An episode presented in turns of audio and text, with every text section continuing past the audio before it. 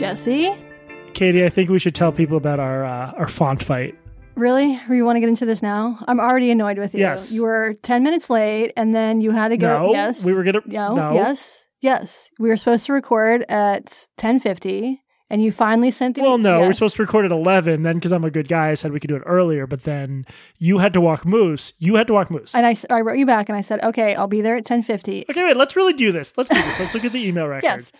Katie, yes. ten fifty-nine. Link, yes, Jesse. You're the one who's supposed to send the link. We were supposed to meet at, at ten fifty. I emailed you after I'd been sitting here for ten minutes waiting for you to send me the link. Why did you wait ten minutes rather than just say I'm ready? I, because I over look at our text messages. I said ten fifty and you said sure. I wasn't checking our text messages because you always email. You responded to it. You said sure. You know what, Katie? File a grievance with the union. That's all I can say. Look, I am correct about this. I said ten fifty. You said sure. I got here at ten fifty. I was waiting for you to send me the link, and you sent it to me at eleven o'clock. We could sit here and argue all night over who's right, who's wrong, who did what. But these the people died in the sup. Whatever. It doesn't matter.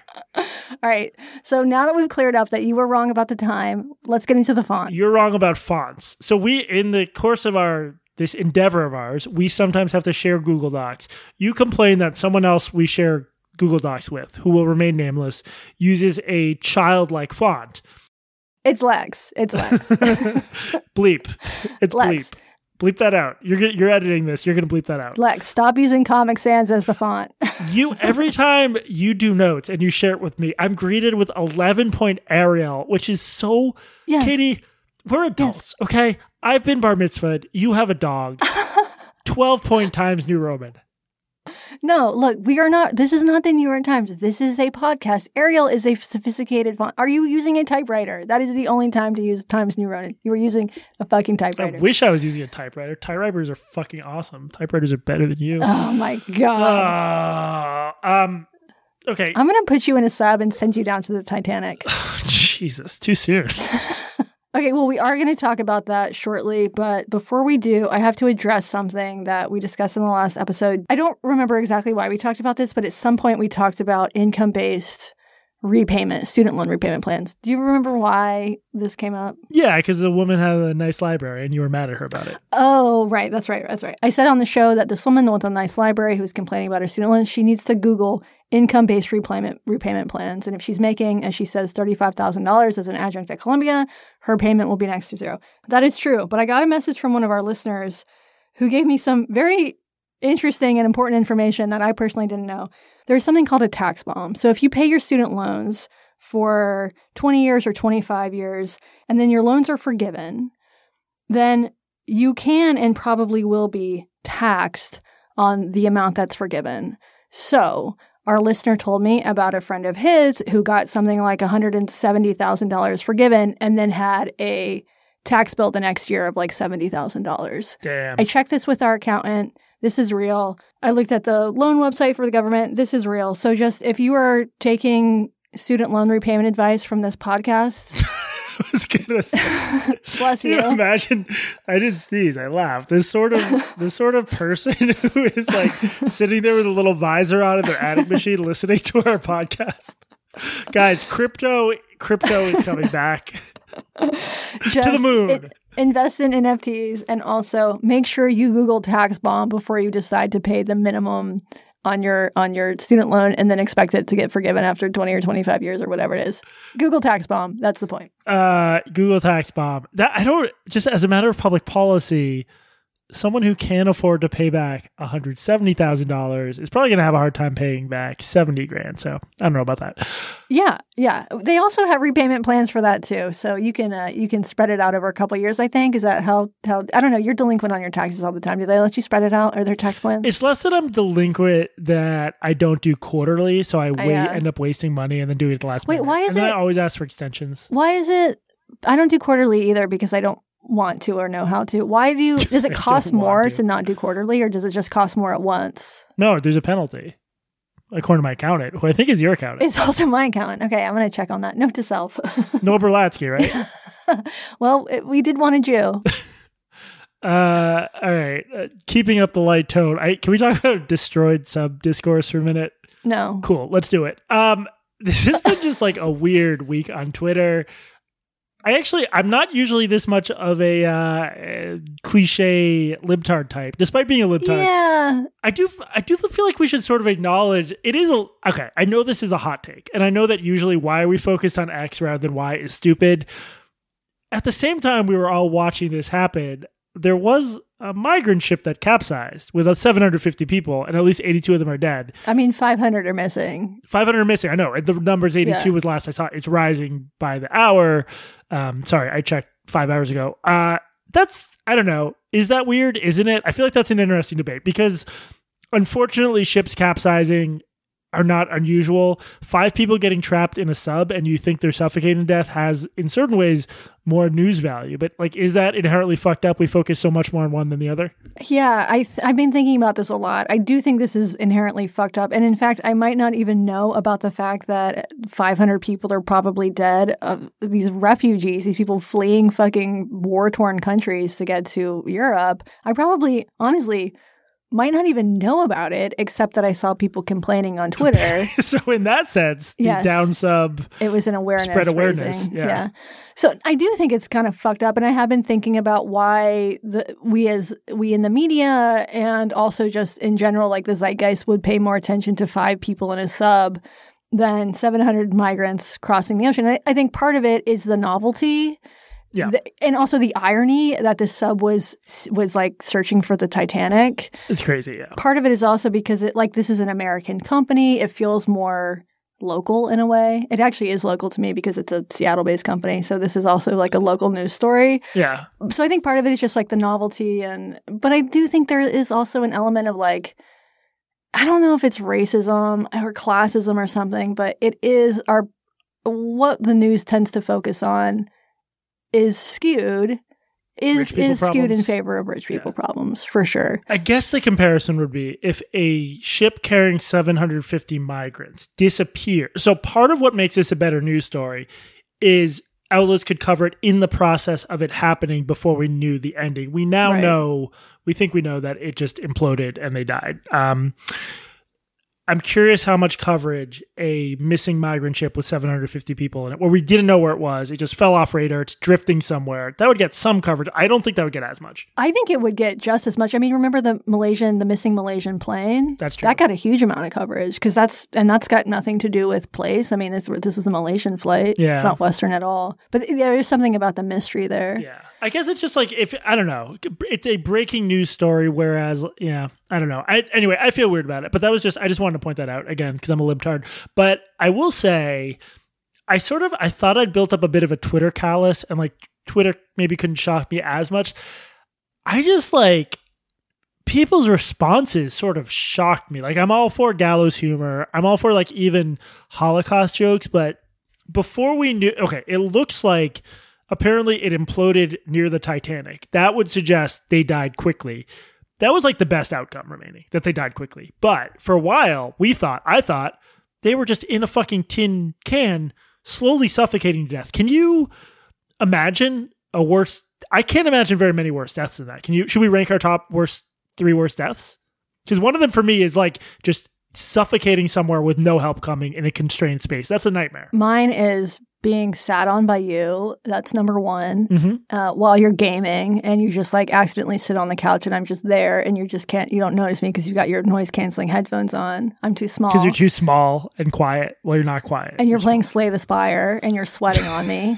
That's number one. Number two is probably like locked in syndrome. And then number three, yeah, uh, being in a, a tiny submarine in the bottom of the ocean. Locked in syndrome is, is one of mine too, and it's pretty similar. Yeah.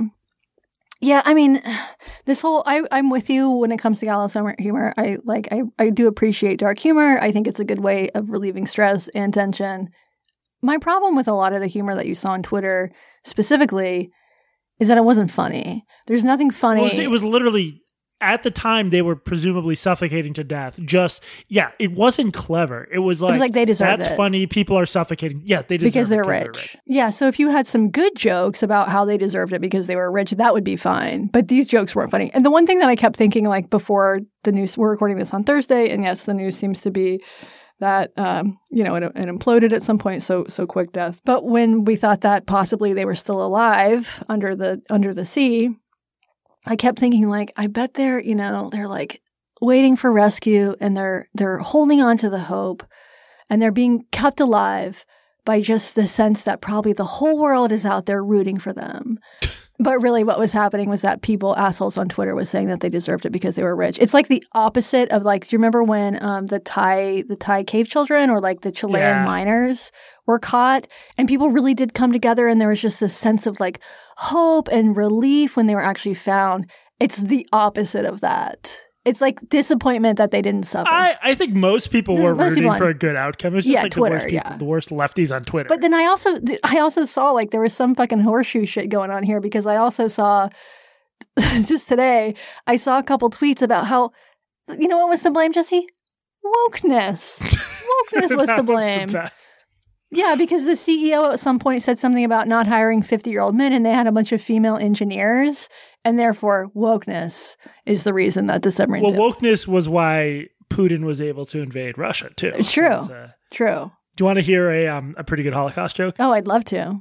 A guy dies in the Holocaust. He gets to heaven. Uh, he meets God. Yeah, right. Jesus Christ. Sorry. He meets God, and he's like, he wants to sort of brown nose to God a little bit. So he's like, hey, God, nice to meet you. Do you want to hear a joke about the Holocaust? God looks a little bit skeptical. He's like, okay, whatever. The guy tells the joke. God is totally stone-faced. Uh, and then the guy who told the joke was like, well, I guess you had to be there. That's pretty good. Can I read you my favorite joke um, about the sub thing? There was one really good one. Yeah, that's the best way to deliver a joke, is to read it. Go ahead. Occupy Democrats. Breaking. Republican billionaire Elon Musk is thrust into another nightmare P R disaster as it's revealed that the missing Titanic submersible company previously praised his satellite communication company Starlink and said that it would be relying on the service to provide the communications for the Titanic expedition. Several, several more paragraphs. Retweet and heart if you demand an investigation, and consider investing in Tribal, a woke new Twitter competitor that is currently doing a round of equity crowdfunding and just blew past one point four million raised from thirty-six hundred of its users. So they're, if you want to own a small piece of what is quick, yes. So they are using they're this. They're literally raising money off these sub deaths. Yes. Yes. Oh my God. You also, can, the thing with Starlink wasn't even true. You can't get a signal from space in this. Jesse. Or it wasn't equipped to. It doesn't matter. You can invest as little as one hundred dollars or as much as you'd like. Here's the link. I'll send it to you. Thank you. Um, I mean, I think what the victims would have wanted was for us to grow this podcast platforms, frankly. I mean, I think they were probably listeners. Uh, Who isn't at this point?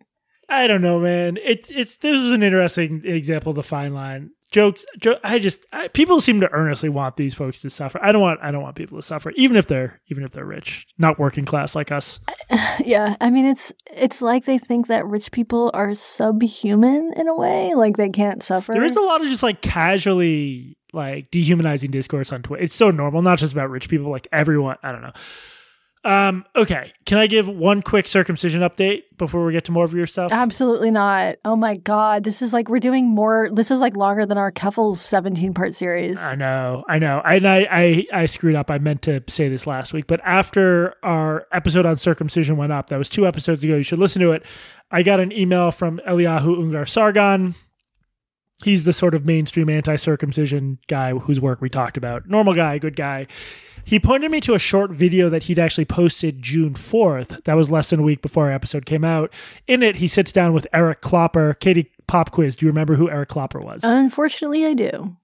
Very Tell angry us the man. People who he was. Okay, so very angry man. He was a he was a staffer at was it Harvard? He was, yeah, he worked in like an admin role at Harvard. Yeah, and he did this like one man show, this two hour long one man show on campus, like in two hour twenty, two hour twenty minutes. I believe. Jesse watched all of it.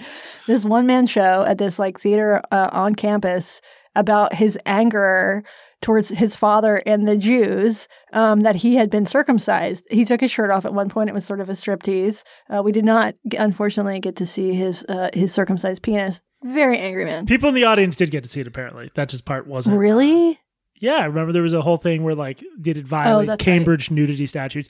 Anyway, right. um, Eliyahu Ungar Sargon, he sent me a video, seven-minute video or so. He sat down with Eric Klopper recently, and they sort of had uh, – Eric uh, Eliyahu had criticized Eric uh, harshly. They had a rapprochement. Is that a word? Uh, it sounds it sounds Hebrew to me. It's French, but good good try.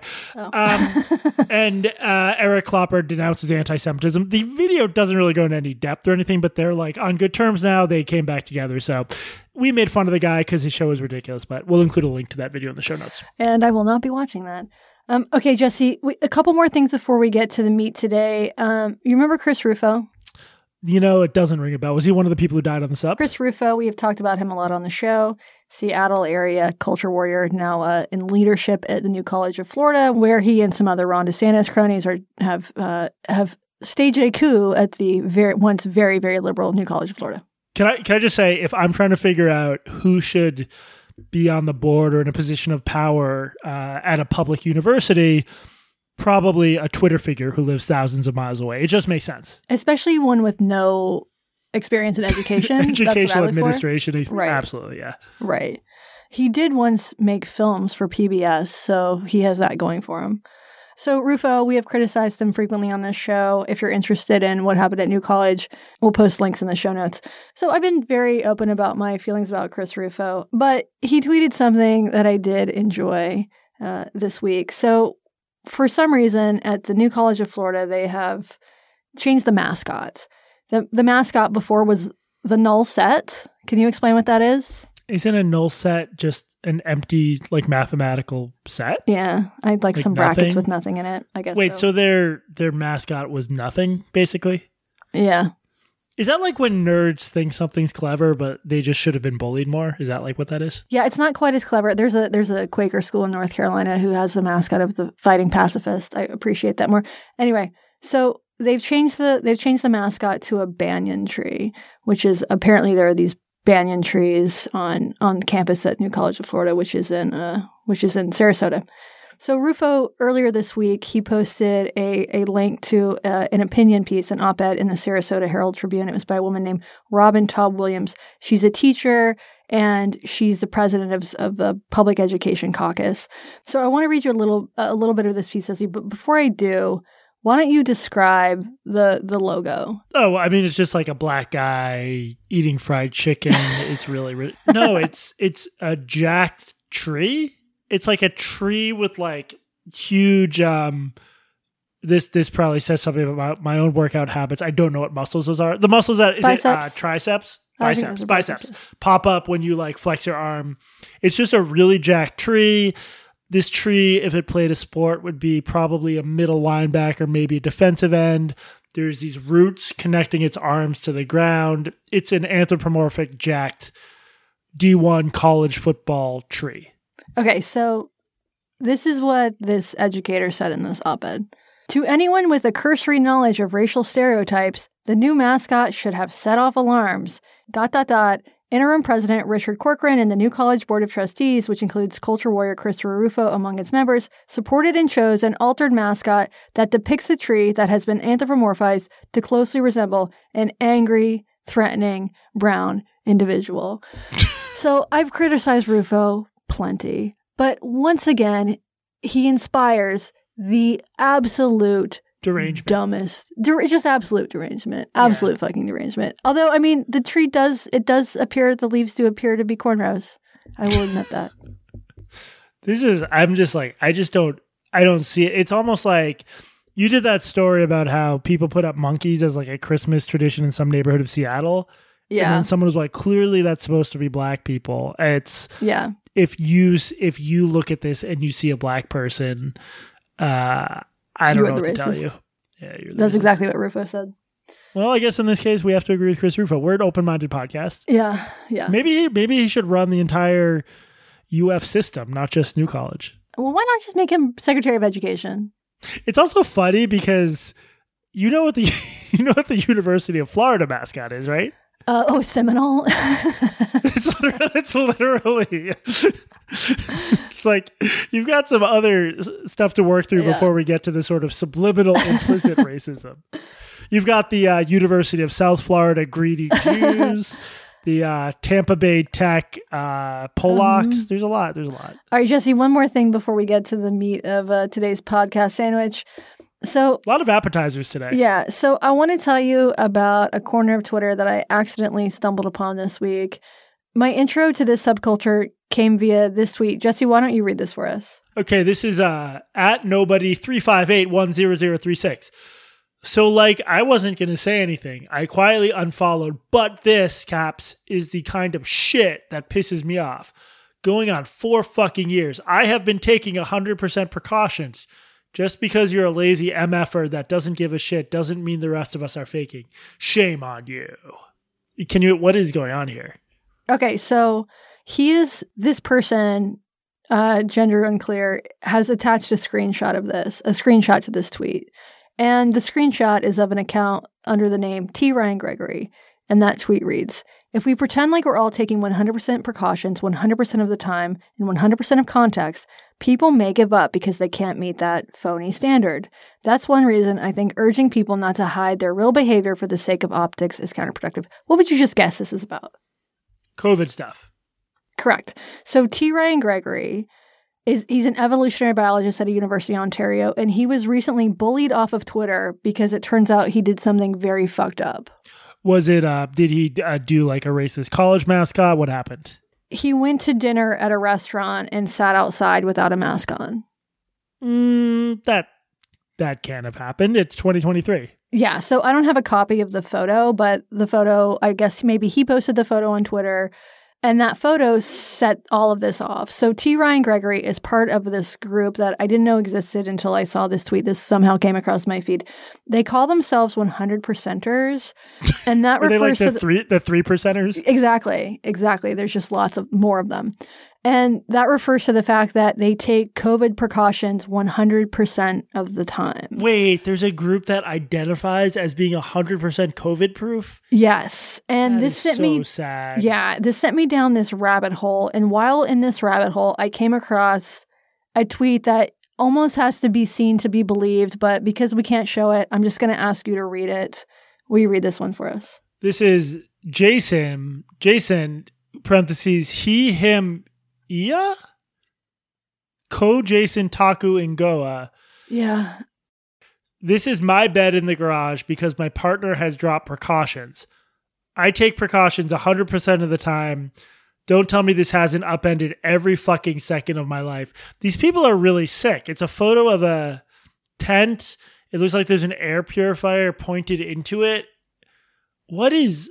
So people really like develop a sense of identity out of being one hundred percenters, I guess. Yeah, this guy is living in his garage, sleeping in a tent, and like beaming an air purifier. And it's like knocked over, so he's got this air purifier knocked. It does not seem safe. Okay, so at first I thought that this was- Also, can I just say, can I just say one thing? There's this thing people do where they tweet something ridiculous that everyone will make fun of. And then when everyone makes fun of them, they like act like hey, it's a conspiracy. So his next tweet- Looks like word has spread in the Russian troll and useful idiot brigade. Yeah, time to lock this one down. That was my fault. So I um I saw this a few days ago. I took a screenshot of it and I tweeted it.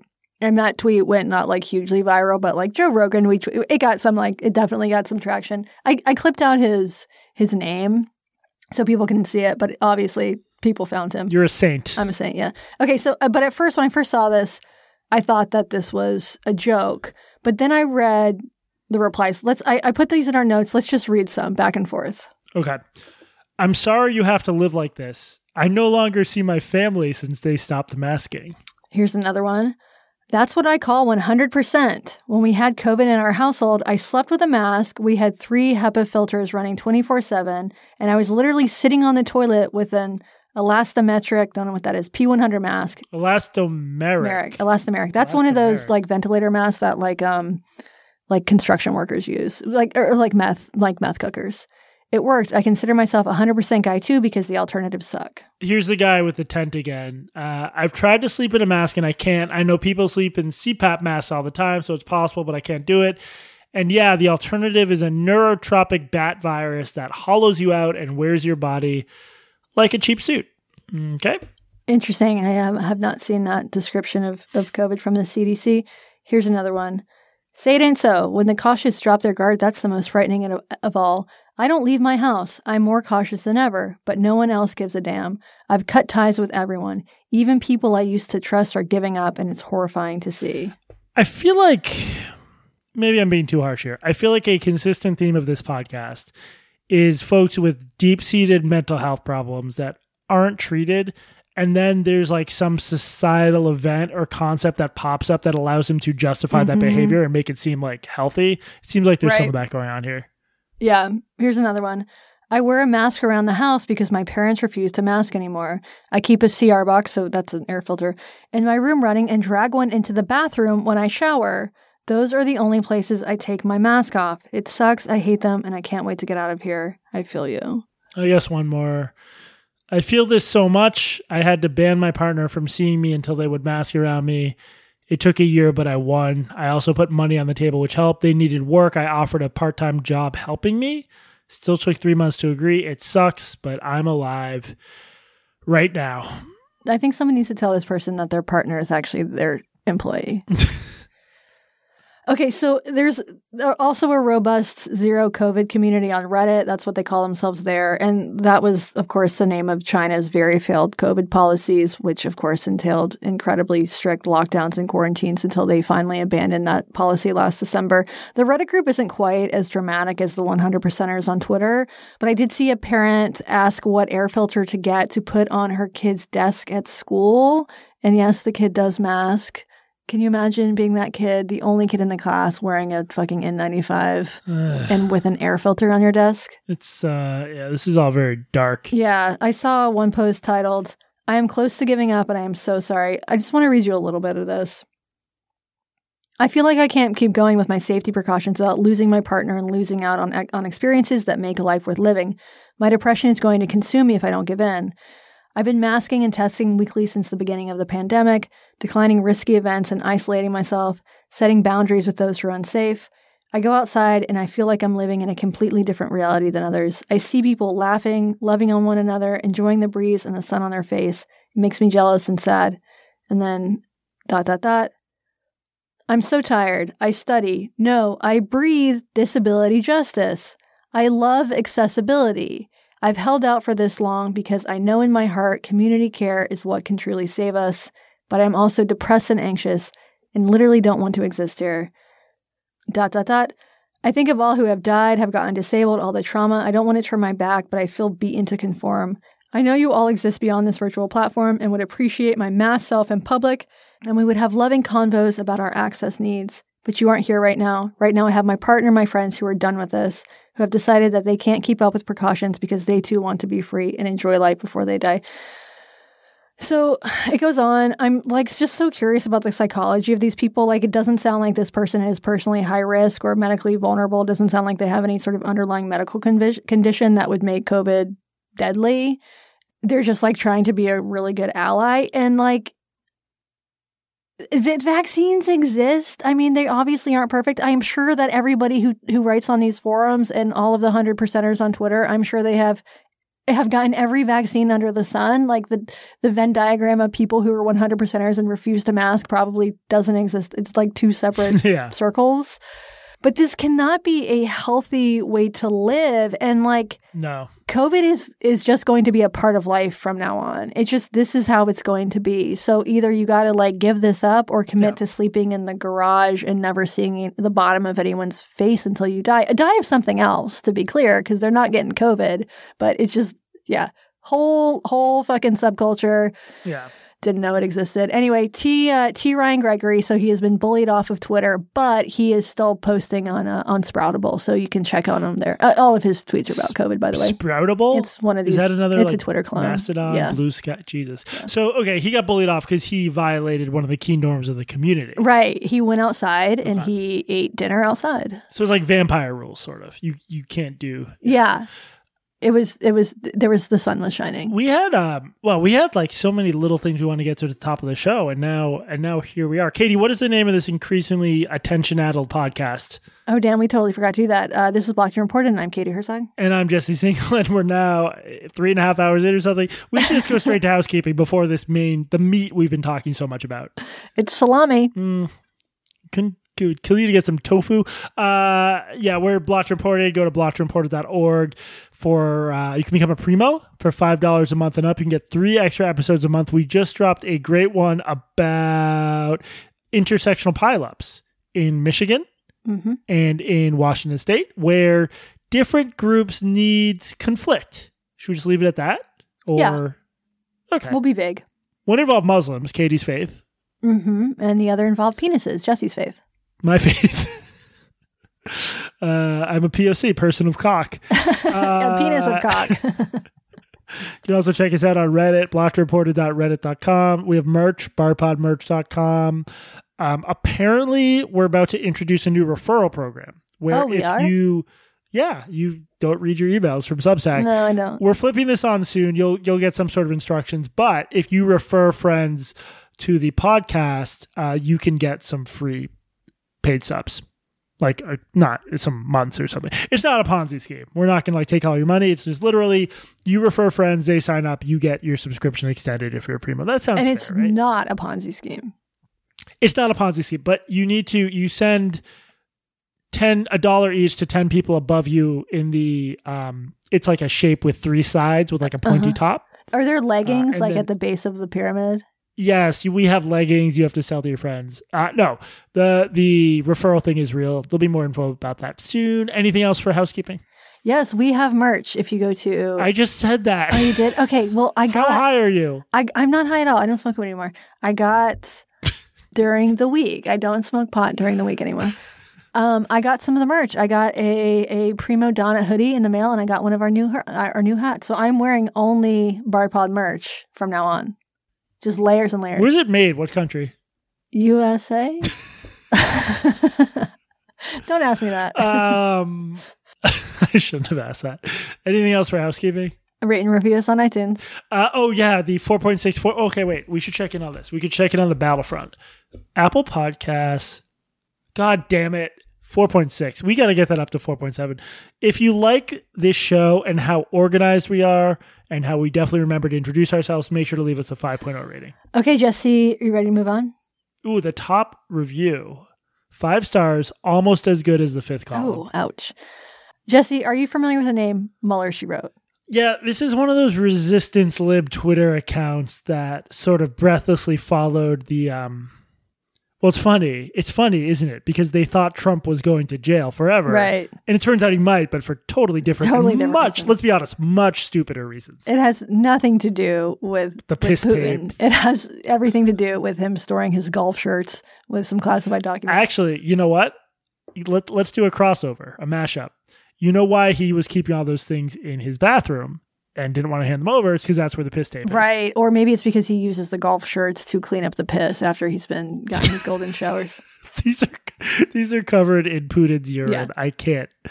Okay. Can, yes. Mueller, She Wrote Twitter account. Yeah. Pretty, pretty well followed, right? Yes. So it's a Twitter account run by a woman named Allison Gill. And as the name suggests, Gill is a part of the hashtag resistance. So she she tweets a lot, like multiple times an hour throughout the day. And she largely tweets about Donald Trump and his various misdeeds. So her tweets often start with breaking or new or thread in all caps. Uh, here's an example. Breaking. Holy shirtballs. Fulton County D A Fannie Willis has filed a motion to remove the attorney representing ten of Georgia's fraudulent electors. The attorney's name is Kimberly Debro, a former assistant, blah, blah, blah. That's part of a thread. Breaking. Jack Smith is prepared to ask a grand jury to charge Trump, that's all caps, with espionage, all caps, and obstruction of justice, all caps, as early as tomorrow, all caps, when Mark Meadows has flipped, all caps, and will plead guilty to several lesser charges. Not sure if this one's true. I will not pretend like I have been following every twist and turn of this case, but uh, according to Newsweek, his lawyer denies report of a plea deal. Yeah, but the Palmer but the Palmer report said it was true. That's another great resistance Twitter account. Okay, so I don't know who to believe, honestly. I really don't. Exactly. And I honestly like don't care. Does that make us does that make me a terrible person or a bad journalist that I don't care? Yeah. Well, no, you're it's like tr- it's It's the same as how Trump is a criminal probably for reasons other than the piss tape, which right. probably doesn't exist. You're a bad person, but for so many other reasons, not right. this one. So that's the tone. And for some reason, this has become popular. She has well over six hundred thousand followers on Twitter, and she's a prominent voice on resistance Twitter. There's a whole posse of these people who tweet basically the same shit in the same tone. Brooklyn Dad, Jojo from Jersey. Wait, Jojo from Jersey sounds like a Jersey Shore character. Yeah, but it's like a resistance one. I've seen Brooklyn Dad everywhere. Jojo from yeah. Jersey is a real thing. I wouldn't make this up. Oh, wow. Man, I should be on Twitter more, huh? Yeah. Uh, what's the one we just talked about? It, the one that's always like, retweet if you think Donald Trump... Occupy Democrats. Yeah. As soon as you said retweet, I did. Yeah, retweet if you think Donald Trump should be waterboarded with Diet Pepsi, that one. Shit like that. So there's this whole ecosystem, and Mueller, she wrote, as part of that. She went to the White House. They were invited to the White House, which is uh, even somehow more cringe than inviting Dylan Mulvaney to the White House. Wait, these folks were invited to, like, did Brooklyn Dad get, did Jersey, uh, Jojo from Jersey get to go to the White House? I don't know if Jojo from Jersey went, but Brooklyn Dad did go. I mean, these days they're inviting. I think Aaron Rupar was actually there too at the same trip. You saw that woman who just like flashed her boobs on the White House lawn. Yeah. This day, these days they're inviting anybody. Indeed. Okay, so Gill herself has an interesting backstory, if it is to be believed. She sells herself as a disabled war hero and whistleblower, and a wildly successful podcast host who has been helping shed light on the depths of corruption in our government since the Mueller investigation began in twenty seventeen. And before the Mueller investigation, which is what launched her into Twitter fame, she was notable primarily for her involvement in The Invisible War, which is a documentary about sexual assault in the military. And in that movie, she tells a story about being raped by a fellow sailor during basic training when she was training to be a nuclear uh, reactor operator in the Navy in nineteen ninety-five. Um, she has two shows, two podcasts, at least two. Uh, there actually might be more. The main ones are Mueller, She Wrote. That's archived now. Red Scare. Oh, sorry. And that one covered the Mueller investigation in exhaustive detail. And then her new, her big one now is The Daily Beans, which is a daily commentary show. She's very productive. The Daily Beans has over eleven hundred episodes. Trees listened to a bunch of her podcasts. Here's how he put it. I'll be honest. I spent a long while trying to find good clips, and it's all just excruciatingly boring tedium. It's not even outrageous or infuriating. It's just bland, basic news coverage with an emphatic liberal slant. There's nothing surprising, nothing exciting, nothing thought-provoking. It's dull. Once you've heard one episode, you've heard them all. Really, once you've seen one tweet, you've heard every episode. So I also listened... By the way, by the way, be that as it may, four point eight stars oh, on fuck. Apple. Come on, people. So I also listened to a few of her shows, and, and Trace is right. It's tedious. I mean, like, it might be interesting if you are... following every twist and turn of Trump's legal problems and January sixth and anything remotely connected to Trump. But, like, I am just not interested. Like, I, I, I do hate the man. I really do. But for some people, hating him has become a hobby, if not a job. And I'm just personally, I am not interested. It's not a hobby. Like, a hobby is something you can step away from that shouldn't... Can you step away you from know, Slay the Spire? Control your whole identity. No, but hobby, like, that's now one of my jobs. It's no longer... Okay, it's Actually, an identity. You know what?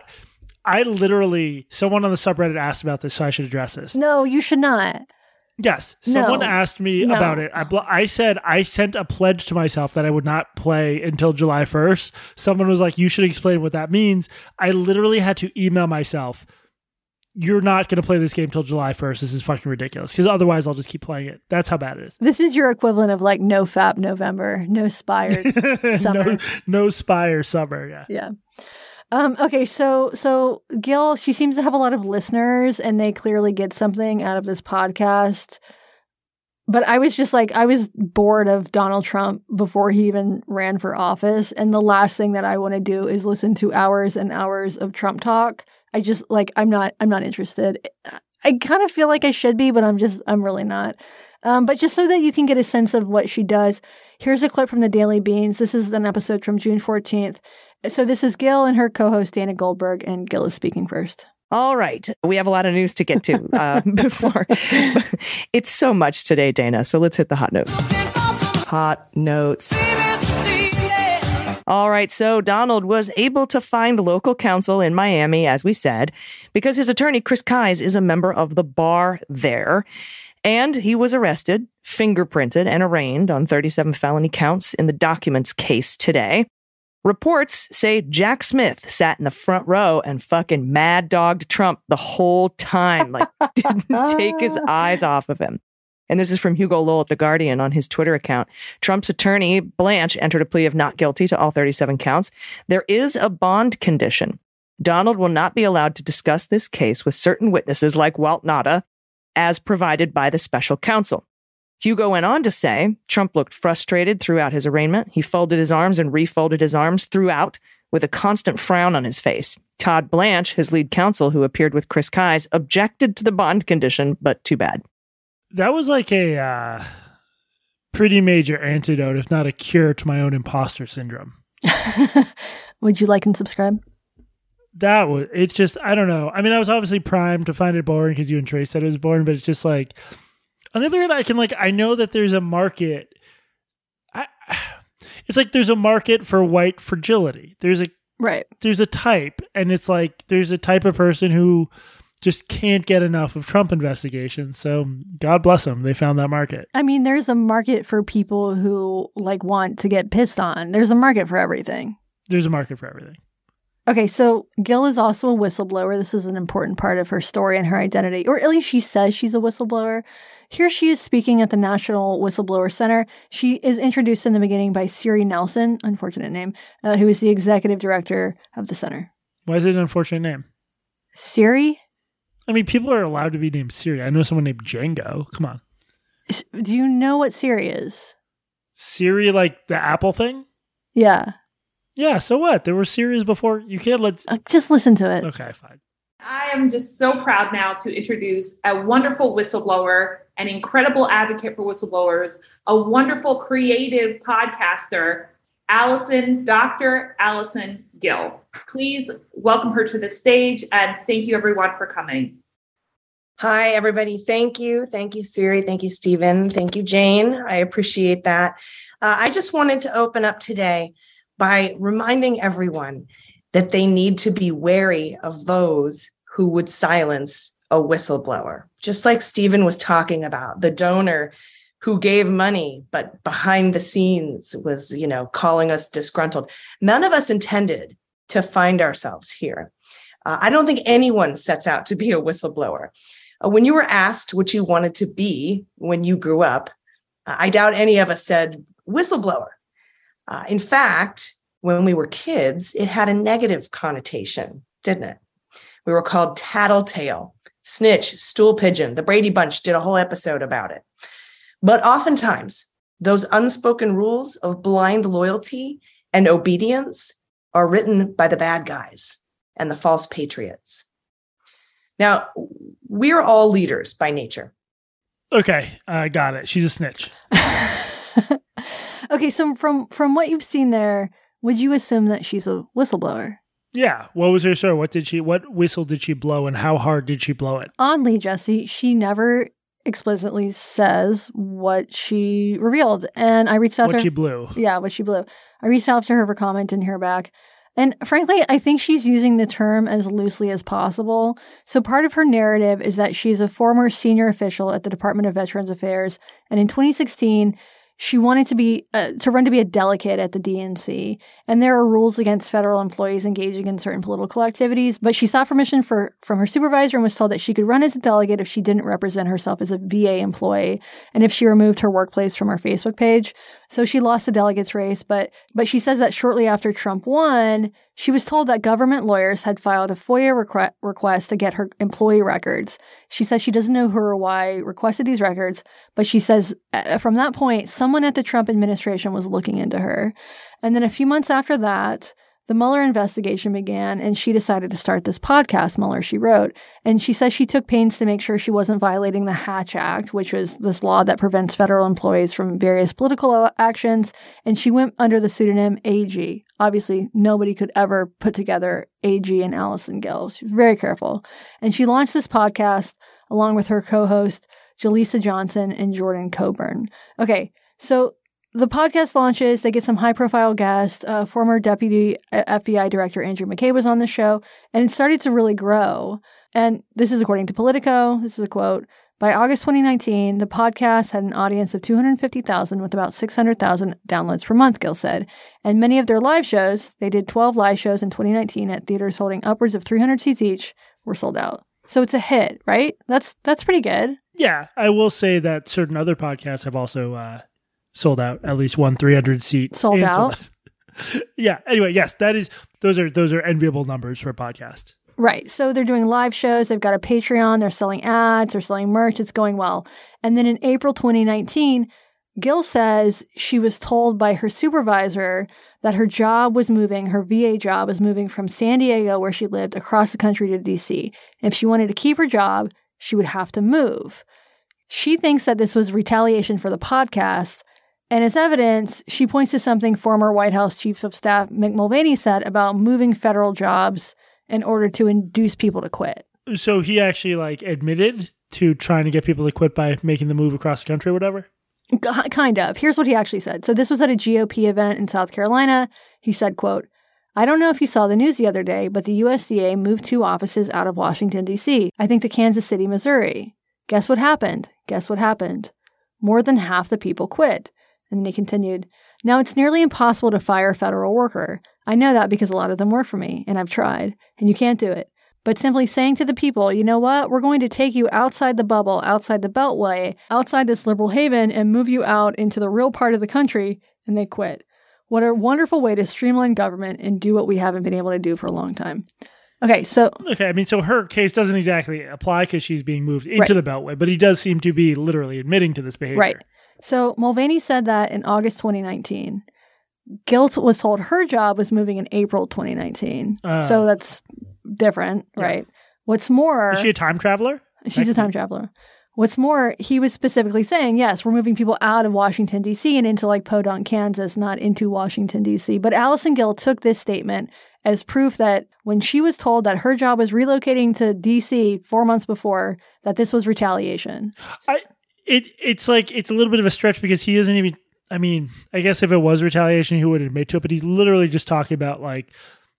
What I have to say, I think, is a legit problem, which is like there's right. a lot of federal positions where you're sort of unfireable. So it seems like apples to oranges. Yeah, I would not put it past the Trump administration to fire people for like politically motivated reasons. No, one hundred percent. That seems believable. But I also, it also seems plausible that they just want to like ditch a bunch of dead weight in the federal government. Yeah. That also seems plausible. Okay. Anyway, Gill refused to move to D C. She told Politico that instead she took a twelve week, so she's told that, you know, you need to move. If you want to keep your job, you need to move. She tells, she tells Politico that instead of moving, she took a twelve week unpaid leave of absence, citing P T S D. And she claimed that she couldn't work during this period. So instead, she went on tour with the podcast. And while she was on leave, she was again informed that her job was relocating. She said, again, once again, she said she wasn't moving. And she told Politico that then they, quote, brought me back and interrogated me about my podcast. So I'm going to... Uh, wait, can you do that? Can you say I have P T S D and then just go to another job? That's awesome. No, apparently not. So I'm going to read you a little bit from this Politico piece now.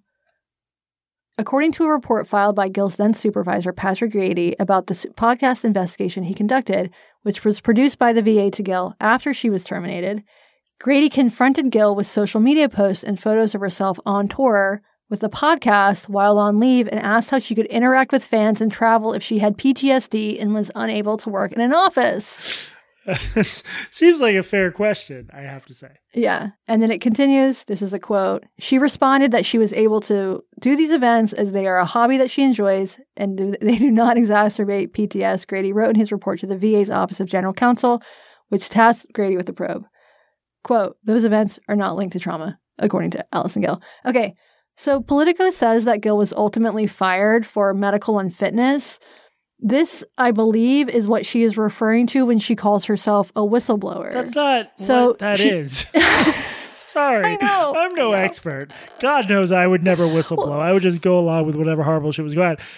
If someone says whistleblower, it's not, I got in a fight about my own medical issues in employment. Right. That's not a whistleblower is. It's also, she wasn't, like, her podcast is her analyzing the like the Mueller report and the investigation. She's not bringing new information. She doesn't have like information from her position at the V A that she's bringing to light. That's and there's nothing else that could like fit this label of her as a whistleblower. I could find nothing. I could find absolutely nothing. But that is her like that is what she continues to call herself. She's a whistleblower because she was fired. She says she was fired because of her podcast. That's amazing. I can't. I can't work. Right. I have P T S D. Then you go on tour. Then they're like, you can't do that. And then you're like, I'm going to expose this injustice. I'm a whistleblower. Right. And like, let's just assume for a moment that she was actually fired over the podcast, not just going on tour with the podcast, but let's just assume that she was fired for what she was saying on the podcast. That still wouldn't make her a whistleblower. Like, I think of a whistleblower as someone who uses their position to gain information and then makes that information public, either by publishing it themselves or giving it to a reporter, or providing it to like someone in government or higher ups in an organization. She doesn't appear to have done any of that. She didn't have any information about Trump that wasn't already public. Like, her podcast is just about analyzing news stories. She's an aggregator. Sure, but isn't isn't aggregating and tweeting a form of whistleblowing when you think about it? Yeah. This is like me reading an article in the New York Times or reading that Politico article that I just read and talking about it on this podcast and then claiming that I'm a whistleblower. You're an investigative reporter. I am, yes. I am an investigative reporter because I go into strange Twitter feeds. You're a hero. Uh, yes. So a lot of this is disputed, but there's at this point no evidence to think she's actually a whistleblower. She does seem to go around calling herself a whistleblower. And we're yeah, and we're going to come back to her firing in a moment, but this is just one of the claims that Allison has made over the years that doesn't quite add up. Okay, so what what else? What else we got? Okay, there's a lot more, Jesse. And a few weeks ago, a Twitter account called Fraudian Slip nice. published a bit of an exposé about Doctor Gill. She's a doctor now? Well, she has a doctorate in health administration from the University of Phoenix. So no. Uh, okay. The thread begins. And, and it's unclear if she actually finished her doctorate, by the way. So the thread begins. The Mueller She Wrote exposé, a wild, chaotic ride through Allison Gill's narrative world where little is what it seems to be. Stay to the very end if you want your jaw to hit the floor. So let me describe the thread. So basically, Fraudian Slip post receipt. So it starts out the first tweet. In her own words, Allison Gill is a patriot. And then there's an attached screenshot of Allison Gill tweeting, I'm not a hero, just a patriot. What have you done for our country? I don't know who that was to. So I'm not going to detail all of the screenshots. That would take forever. But what you need to know there here is that for every tweet, there's a screenshot of one of Gill's tweets that it's referring to back it up. Does that make sense? Yes. Okay, so I'm going to read the thread. In her own words, Allison Gill is a patriot and a veteran who served in the Navy, protecting us in the first Gulf War, where she would be seriously injured. She didn't see combat, though, but supported those that did from below decks. Her grandfather was in the Navy, too, but sadly went down with his ship. Allison has also been close to death, surviving a risky pregnancy, cancer, and her husband. Trump fired her for speaking out, and she recently lost her cat. So A G has used her colorful, patriotic background to gain sympathy and credibility. But is her backstory all true? We decide to investigate. What we found will shock you. Are you ready, Jesse? I'm strapped in. Okay, he's he's got a strap on, folks. Okay, so they start here with the story of her grandfather's death. In December twenty twenty-two, Allison Gill tweeted this. I'm a disabled veteran. I lost my ability to bear children fighting for the First Amendment. I lost my dad to Agent Orange, lost my grandpa in Guadalcanal. I can promise you Elon isn't a free speech fighter. Twitter is not the government. They're just a private company. Okay, so that's... I just love... I'm sorry. This is what gets me, because the first half is like serious, heavy shit. But of course it's about Elon internet Musk, bullshit. Yeah. It's, of course, it's about Elon Musk is bad, which he is, yeah. But still. I mean, I'm with her. I'm with her. Okay, so she said elsewhere that her grandfather went down on the U S S Gregory, which was sunk by Japanese warships in nineteen forty-two. She's tweeted several times that her grandfather was killed on the boat. Uh, Fraudian Slip got the actual manifest from the Navy, and he was indeed on the boat, but he survived. And in fact, had he actually gone down with the boat, Allison would never have been b- born because her mother wasn't born until seven years after the boat sank. Okay, that... That would be pretty dispositive, but how do we know that's true? Okay, so this account has very thorough documentation, including marriage and death announcements. And it turns out that Allison's grandfather lived until he was seventy-eight years old.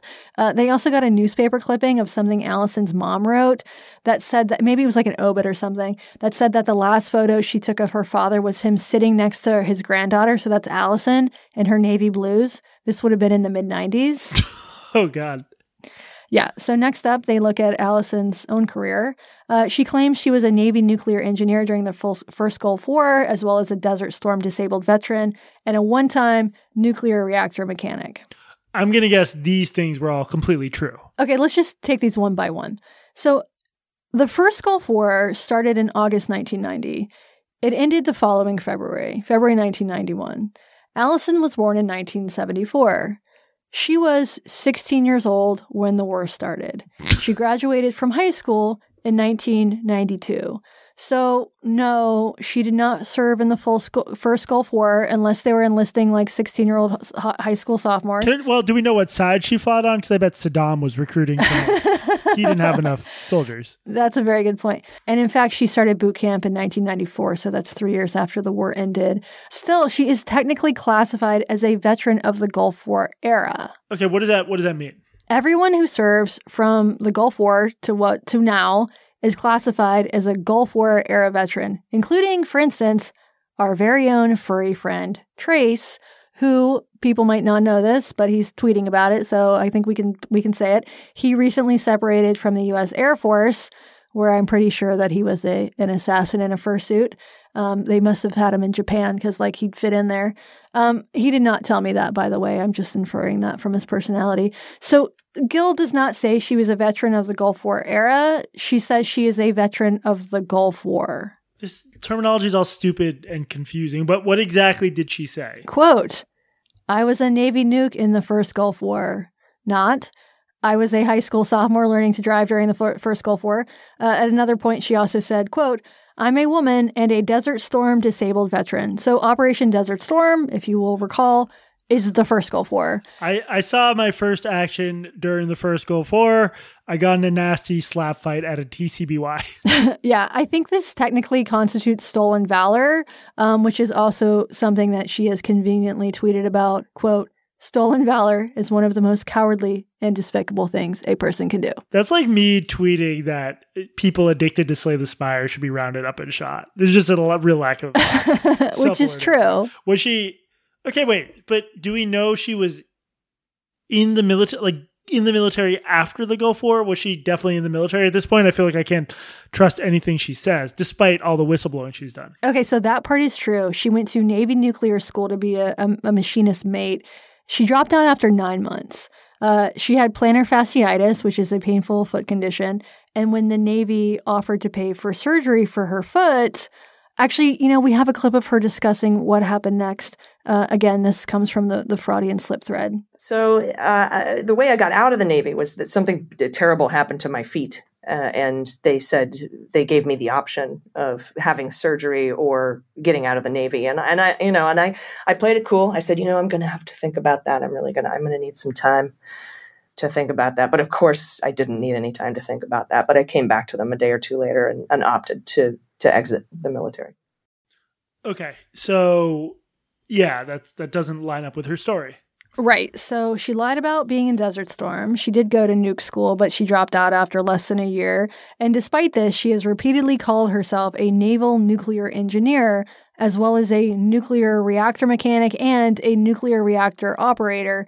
And in reality, she has a doctorate in public health from a for-profit online university that advertises on soap operas. Okay, but isn't there a sense in which we're all metaphorically nuclear, nuclear reactor engineers. Operators when you think about it? I mean, I, I live like down the street from a nuclear from a nuclear base. I feel like I'm I'm I'm one of them. I see people in uniforms all the time. Yeah, I live in a city that's basically a toxic waste site, so I'm a nuclear reactor engineer. Right. Yeah. Does the um uh, okay? So the, does Fraudian Slip go into whether she was actually fired by by the Trumpists? It does, Jesse. Okay, so Allison has claimed many times in many venues that she was fired for having P T S D. She filed an equal employment. Sorry, that's just so for having P T S D and then going on tour to do another yeah. job. Look, okay. Live podcast our therapy. Uh, she filed an equal employment opportunity complaint claiming that she was fired for having P T S D. But of course, she says that was really just a pretext for firing her over her whistleblowing podcast. Or at least that's what she claims. So here's just a few of her tweets about that. Quote, turns out they couldn't get me on the Hatch Act. So again, that's the law that bars federal employees from some political activities because I didn't violate it, but they investigated me for it. They ended up firing me for having P T S D. Here's another one. Quote, when I worked at the V A, the podcast was a hobby. When Trump fired me for reporting on the Russia probe, it had to become a job. Here's another one. Trump has fired, all caps, Trump has fired me from my job in government for speaking truth to power. Here's another. I lost my career to bring the news. I feel that. I feel that. And here's one more. Trump investigated my podcast and removed me from my government job. So she's pretty clear on this. Kind of, because she's saying both. She's leaning heavily into this idea. Yeah, it's a, it's a good podcast origin. It totally is. Like, you got furloughed from The Stranger, which is like being fired by Donald Trump. Well, I mean, there was a there was a pandemic. Yeah. That's a good origin story. It is. And again, we don't actually have evidence for any of this from her or anybody else. Now, again, I would not put it past the Trump administration to engage in any sort of politically motivated firings. But all we have evidence for is that she was given the choice of relocating to Washington, D C or quitting, and she chose to quit. And we know this not just because she has said this, but also because Fraudian Slip actually got the paperwork. Uh, Jesse, you want to read this uh, this image in our notes here? Okay, so there's some language about her being reassigned, and then it says, I have read and understand the management-directed reassignment notice. I have indicated below whether I will or will not accept the reassignment to a new permanent duty station. She checks the option, I will not accept the management-directed reassignment. And read the next sentence there. I understand that I may be subjected to notice of proposed removal from federal service if I decline this management-directed reassignment. This definitely seems to say, whatever you think of Mick Mulvaney's tactics, that that's why she was fired. She wouldn't, uh, d- did not agree to be reassigned. From San Diego to D C, can you blame her if you had a choice of living in San Diego or D C? I don't blame her, but this is different from her story. Plus, like, would you rather work for the V A or be a fucking podcaster? Come on. Easy. Yeah. Okay, so I'm I'm not even really sure if she was fired or if she quit. She says she was fired for either having P T S D or because Trump wanted her out. N- Natasha Bertrand, she was the reporter behind that Politico piece I read from earlier, and she wrote in that piece that Gill was fired for, quote, medical unfitness, that is going on podcast tour while she couldn't work due to P T S D. But this document that Gill signed says basically, I do not accept this reassignment, which seems to me like quitting. I, I did reach out to Natasha to see if she remembered where she got that information about medical unfitness, but she didn't respond to me. That's a good, I mean, I was going to say, even before you said that, it appears that at Fraudian Slip was able to do more thorough reporting than like the Politico anybody. Reporter. Yeah. Nobody bothered to just, because none of this would be particularly complicated for a competent reporter to have looked into. This is not Woodward and Bernstein level stuff. Right. But you can imagine why they wouldn't. They would just assume that she wasn't lying because it fits the it fits the profile. Trump bad, Orange Man bad. P T S D lady good. Borderline personality. Yeah. Um, yeah. What else did we learn from Fraudian Slip? Okay, so I would classify most of what she lied about in, uh, until this point as misdemeanor lies, like lying about your military service is really bad, but like right this moment, I am wearing a, a U S veteran, a Vietnam veteran hat that my neighbor gave me, so I'm guilty as well. It says, disgruntled veteran, don't talk to me. Um, but during the pandemic, she appears to have uh, stepped up the fibbing. How so? Okay, so her podcasts do well. In twenty nineteen, so just before the pandemic, Mueller, She Wrote, L L C brought in six hundred seventy-five thousand dollars from advertising, donations, Patreon, merch, et cetera. And we're not talking about like highly produced content that requires a team of producers and engineers and mixers. We're talking about like a, what we right, do. Right. So not a giant budget to produce this show. So Fraudian Slip also got their profit and loss state, statement uh, for that year. They had about two hundred thousand dollars in expenses. So their profit in twenty nineteen was four hundred eighty thousand dollars. The next year, when the pandemic hit, she got a P P P loan for fifty thousand dollars. Was this for like ongoing P T S D treatment or what? She said on Twitter that she got the loan because, quote, revenue dried up because people weren't buying products. Which is odd because that's all people were doing in twenty twenty. Like, do you remember this? Like, restaurants and bars were suffering because people were staying home, but they were staying home and online shopping all day. Like, Amazon's profits increased two hundred percent in the first year of the pandemic. We're seeing a correction to that now. Like, a bunch of tech companies were making so much money at the time that they way overhired. But podcasters were not among the demographic that really suffered under the pandemic, right? Like, if their advertisers had been restaurants or bars or event spaces, this would have been a different story. And in fact, that's why my employer at the time, The Stranger, nearly went out of business because people really did stop advertising. But you can see who her, her advertisers are. And it's like mattress companies, BetterHelp, Noom, Magic Sprint, ExpressVPN, like the usual podcast advertisers. They did fine or better than fine. So it's fishy. Yeah. I mean, I, yeah. I, I mean, my sense is like the whole P P P loan thing was like pretty ravaged by corruption. So yeah, I don't know. Yeah. So she says that she got the loan to cover payroll. Uh, now, this is fifty thousand dollars. It's not a huge amount of money in the grand scale of things, but of course, this is taxpayer money that she doesn't have to pay back. And also during this time, she had a seventy-two thousand dollars in student loans, and these loans were forgiven because she is a disabled veteran. Forbes featured her in a story about Biden loan student forgiveness plan. Here's a quote from this. Gill, a disabled veteran, is more than one of half a million borrowers who had their student debt forgiven under the Biden administration's attempt to fix the federal government student loan system.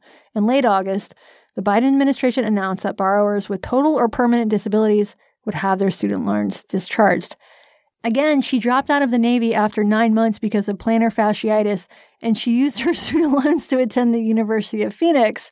Forbes doesn't mention this. They do, they do write this, however. After she was fired, Gill continued podcasting. Then she and a group of other podcasters raised half a million dollars for President Biden and Vice President Harris's campaign, along with John Ossoff and Raphael Warnock's Senate campaigns in, in Georgia. Quote, "The irony is Trump fired me, but then I was able to turn around and help fire him." She laughed.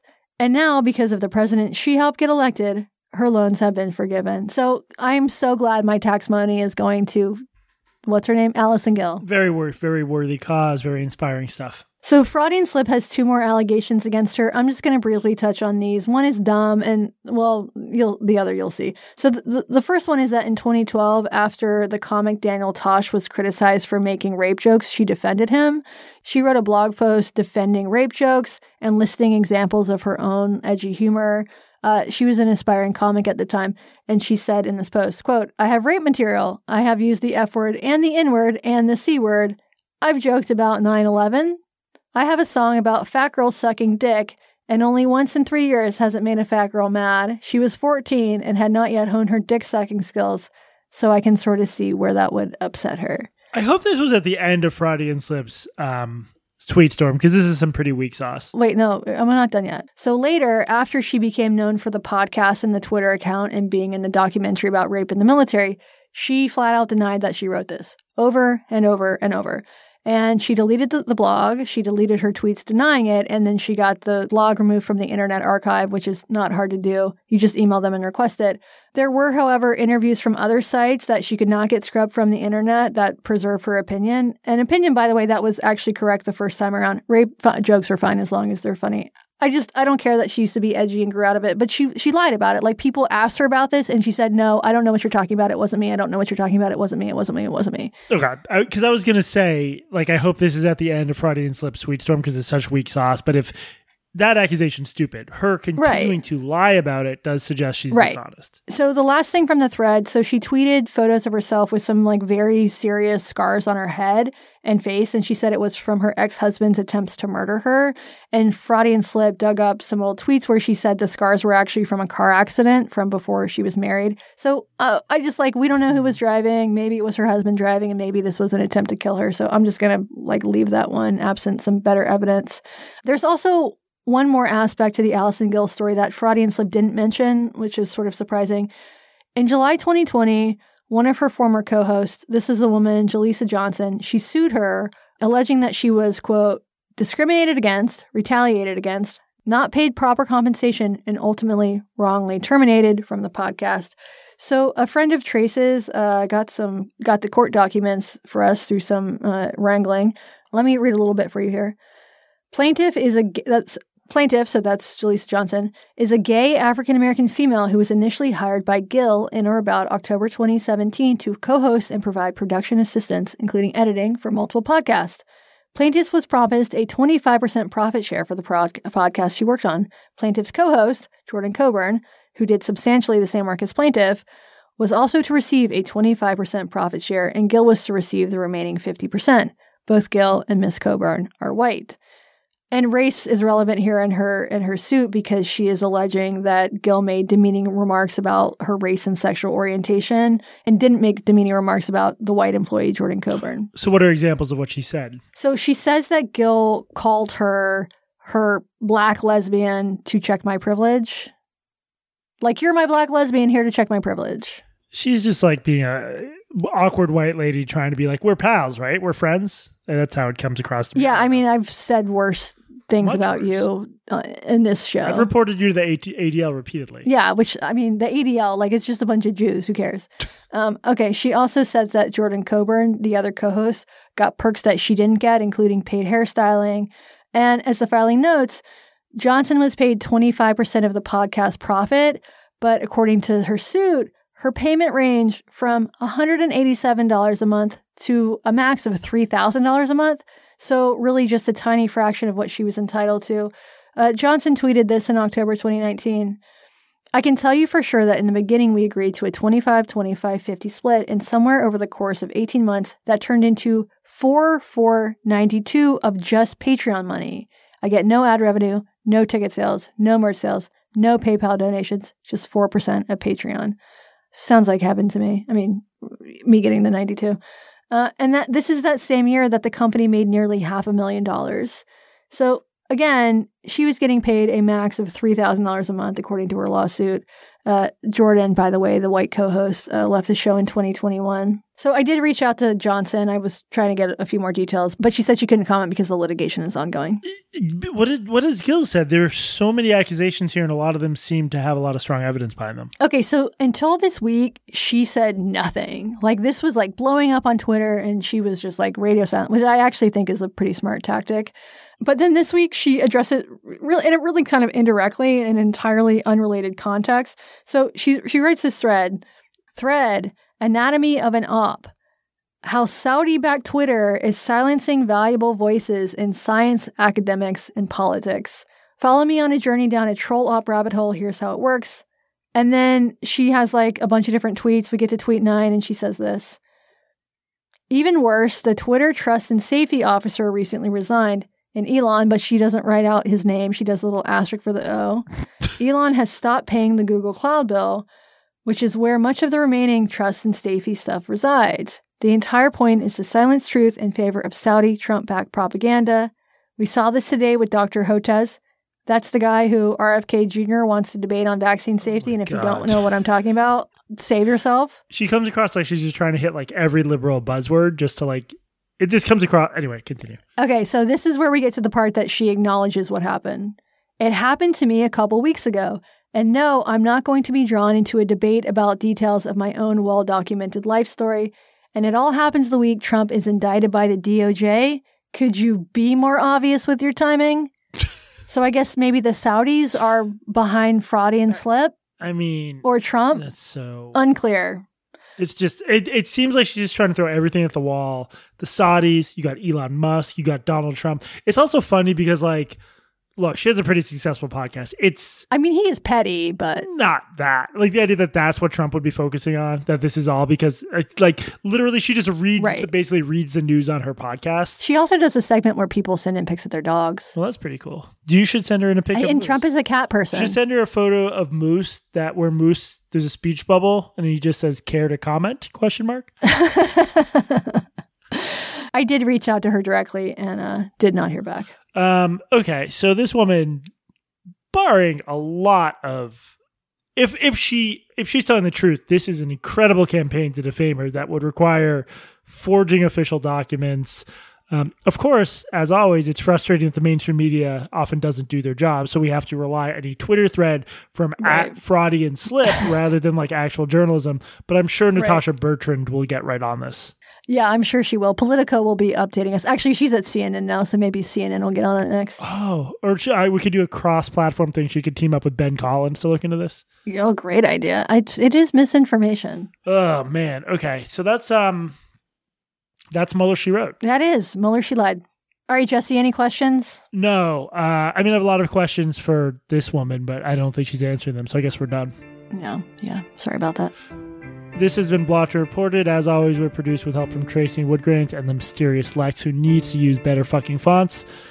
I'm Jesse Single, and remember, I'm sorry we didn't mention the word smegma in this episode, breaking our streak, but we'll get right back on it next week. And I'm Katie Herzog, and also remember, when I said that I lost my grandpa at Guadalcanal, I meant that he wandered off at the Talbots in Guadalcanal City. Just stop asking about it.